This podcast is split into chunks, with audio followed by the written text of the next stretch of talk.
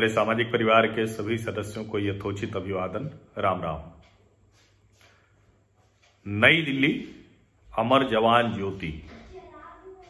अब उसका विलय कर दिया गया राष्ट्रीय युद्ध स्मारक की ज्योति में। और जैसा कि होता है कि भारत में कोई भी निर्णय अगर है तो अब विपक्ष इस तरह का नहीं रहा। या कहें कि इतने छोटे दिल का हो चुका है कि वो उस पर राजनीति करने से बाज नहीं आता है। इस तरहीन शर्मनाक, घृणित राजनीति। और एक सुर में वो सारे नेता जो लोकतांत्रिक तौर पर लड़ाई नहीं लड़ पाते तो कभी किसी अराजक आंदोलन के कांधे चढ़ जाते हैं। कभी किसी अराजक समूह के कांधे चढ़ जाते हैं। और कुल मिलाकर राजनीति का एक नया तरीका कि भारत में जो कुछ हो रहा है, और नरेंद्र मोदी ने उसे किया तो उसका इस तरह से विरोध करना है, जिससे कि लगे नहीं कि भारत की सारी संवैधानिक संस्थाएँ ध्वस्त हो गई, मर्यादाएँ तार तार हो गई। और ऐसे ही कुछ राहुल गांधी जो कांग्रेस के नेता हैं, उन्होंने प्रयास किया और ये कहा कि अमर जवान ज्योति बुझा दी गई है और हम आएँगे तो इसको फिर जलाएँगे। ये मशाल जलती रहेगी। अब अमर जवान ज्योति के बारे में हमें से ज़्यादातर लोग बात भी नहीं करते थे, चर्चा भी नहीं होती थी। हम लोग जाते थे वहाँ इंडिया गेट पर फ़ोटो खिंचाते थे और फ़ोटो खिंचाकर चले आते थे। कभी शायद ही कुछ लोगों ने जानने की कोशिश की होगी। इंडिया गेट क्यों बना? इंडिया गेट के अगल बगल जो छतरियाँ हैं, वहाँ क्या था? वो जो पूरा का पूरा क्षेत्र है, वो क्यों बनाया गया था? और इंडिया गेट के नीचे जो अमर जवान ज्योति, जिसे गणतंत्र दिवस की परेड के समय पूरे देश को देखते हुए जो लगता है कि हाँ हमारा गणतंत्र कैसे पुष्पित पल्लवित हो रहा है उसमें हमारे देश के वीर सैनिकों का कितना बड़ा योगदान है। लेकिन बहुत ध्यान से देखने पर और वहाँ जाकर पढ़ने पर समझ में आता है कि ये तो विश्व युद्ध में जो भारतीय सैनिक वीर गति को प्राप्त हुए थे, उनके नाम वहाँ अंकित है इंडिया गेट पर। जो अमर जवान ज्योति है 1971 का युद्ध जीतने के पश्चात 1972 में वो अमर जवान ज्योति वहाँ जलाई गई। ज़ाहिर है 50 वर्षों से जल रही थी। और अगर ऐसे वो ज्योति बुझा दी जाती तो ये बिल्कुल गलत होता। लेकिन वहाँ किसी उस भारतीय सैनिक का नाम नहीं है, जिनके लिए वो जवान ज्योति जलती भी है। जब प्रधानमंत्री नरेंद्र मोदी सत्ता उनको मिली, वो प्रधानमंत्री बन गए तो उन्होंने पहला काम जो किया, वो यही था राष्ट्रीय युद्ध स्मारक, नेशनल वॉर मेमोरियल, इसको बनाना है। खूबसूरत युद्ध स्मारक बना।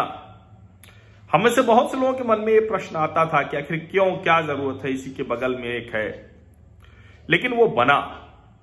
और भारत ने एक शानदार अपने जो वीर सैनिक थे, उनकी वीरता को सम्मान देने वाला एक स्मारक तैयार किया। वहाँ प्रतिदिन शाम को आप जाएँगे तो चूँकि बीच में ज्योति है, पूरा गैलरी है, वहाँ जाएँगे तो आपको भारतीय सेना के पराक्रम, उसकी वीरता की गाथाएँ मिलेंगी। और प्रतिदिन शाम को वहाँ पर किसी न किसी एक वीर सैनिक के परिवार के लोग ज़रूर आते हैं। और वैसे तो दिन भर आप जब वहाँ जाएँगे ना तो वो अपने नाम को चूमते हुए मिल जाएँगे। बहुत से लोग उनके घरों के बच्चे, परिवार, वो सब अपने जो प्रिय वीर सैनिक हैं, जो माँ भारती की रक्षा के लिए अपने प्राण न्यौछावर करके चले गए, उनके नाम चूमते मिल जाएँगे।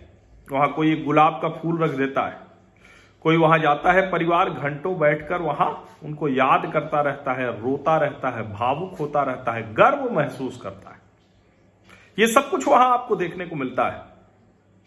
और दरअसल ये जो राष्ट्रीय युद्ध स्मारक है, ये भारत का भारतीयों द्वारा बनाया गया, भारत के सैनिकों की वीरता का सम्मान है भारतीयों की तरफ़ से।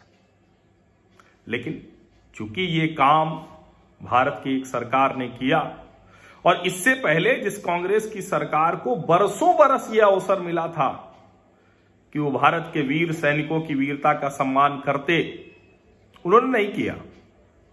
अब किसी को यह भी नहीं पता कि जो छतरियाँ खाली थी, उन छतरियों में से एक में जॉर्ज पंचम लगे हुए थे।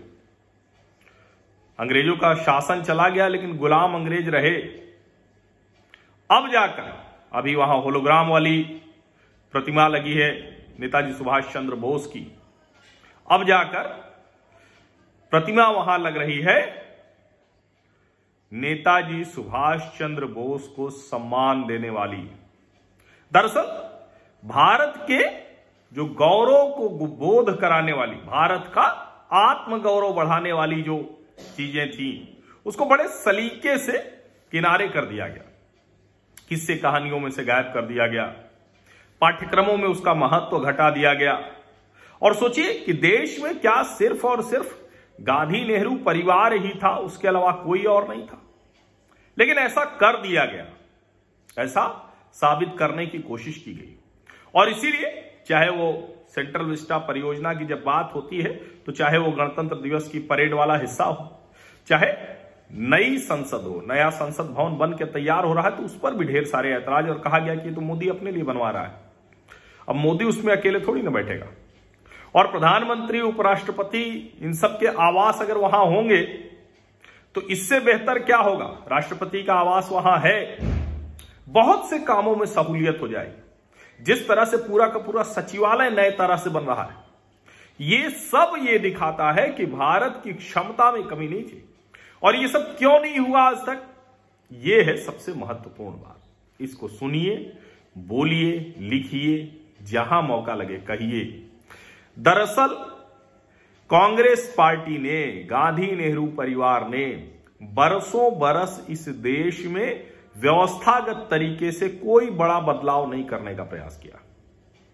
और इसीलिए आप देखिए कि एक बड़ी बहस चलती और कहा जाता है, चाहे वो जिस पार्टी से हो, ज़्यादातर तो कांग्रेस से ही निकल कर गए कम्युनिस्टों को छोड़ दे तो। तो वो सब कहते हैं कि आखिर हम तो अंग्रेज़ों का क्या, वो तो अंग्रेज़ों की तारीफ़ करने लगते हैं। कहते हैं कि, अरे, हमने बनाया क्या अपना? और जब वो कहते हैं कि, हमने बनाया क्या अपना? तो वो भूल जाते हैं कि वो गलती से इतनी बड़ी बेशर्मी दिखा रहे हैं कि जब हम कहते हैं, हमने बनाया क्या? तो हम अपने ऊपर ही तो इशारा कर रहे हैं। सत्ता में किसे रहने का समय मिला? किसकी ज़िम्मेदारी थी कि यह सब बनना चाहिए था? लेकिन उस सब पर चर्चा नहीं हो, इसीलिए संसद नई नहीं बननी चाहिए। इसीलिए गणतंत्र दिवस परेड के स्थान को नए तरीके से नहीं बनाया जाना चाहिए। इसीलिए प्रधानमंत्री, उपराष्ट्रपति का कार्यालय, घर वहाँ नहीं बनना चाहिए। इसीलिए नया सचिवालय भवन नहीं बनना चाहिए। इसीलिए देश के जो अलग अलग हिस्सों में केंद्र सरकार के जो कार्यालय हैं, उनका एकीकरण नहीं होना चाहिए, एकीकृत नहीं होना चाहिए। कुल मिलाकर जो सरकारों का निकम्मापन, नाकारापन रहा है। और यह अच्छा लगता है क्या कि दुनिया के बड़े बड़े राजनयिक जब आए तो वो आज भी उन्हीं भवनों में जाए, जिस पर कहा जाए कह रहे ये तो फलाना लॉर्ड के समय में फलाना, वायसराय के समय में फलाना। इसके लिए है क्या भारतवर्ष की स्वतंत्रता? क्या इसीलिए हम स्वतंत्र हुए थे क्या? गंभीरता से सोचिएगा। और इसीलिए राहुल गांधी जैसे लोगों को, और कहा जाता है ना कि ब्रिटिश चले गए, ब्रिटिशर्स छोड़ गए, अंग्रेज़ चले गए, अंग्रेजियत छोड़ गए, अंग्रेज़ों के गुलाम छोड़ गए। वो गुलाम परेशान है। उन गुलामों को बुरा लग रहा है, क्योंकि उनको लगता है कि अगर ये गुलाम वृत्ति भारतीयों में रही, ये गुलाम मानसिकता बनी रही, तभी वो गुलामों के बादशाह बने रह सकेंगे। अगर जनता जाग गई, चैतन्य हो गई, स्वतंत्र हो गई, इस तरह से अपना बनाया हुआ करने लगी, गौरव बोध आने लगा तो उनके लिए संकट बड़ा हो जाएगा। लेकिन संकट तो बढ़ना ही है। हिंदुस्तान भारत की भूमि बार बार गुलाम भले होती रही अपनी आंतरिक कमजोरियों की वजह से, विभाजन की वजह से, संघर्ष की वजह से। लेकिन यह भी सच है कि हर बार हमने आत्मगौरव बोध प्राप्त किया है। हमने हर बार जीत हासिल की है और यह वक्त जीत हासिल करने का है। और प्रधानमंत्री नरेंद्र मोदी वह काम कर रहे हैं जिसको सत्ता के विमर्श ने मुख्य धारा से गायब कर दिया था।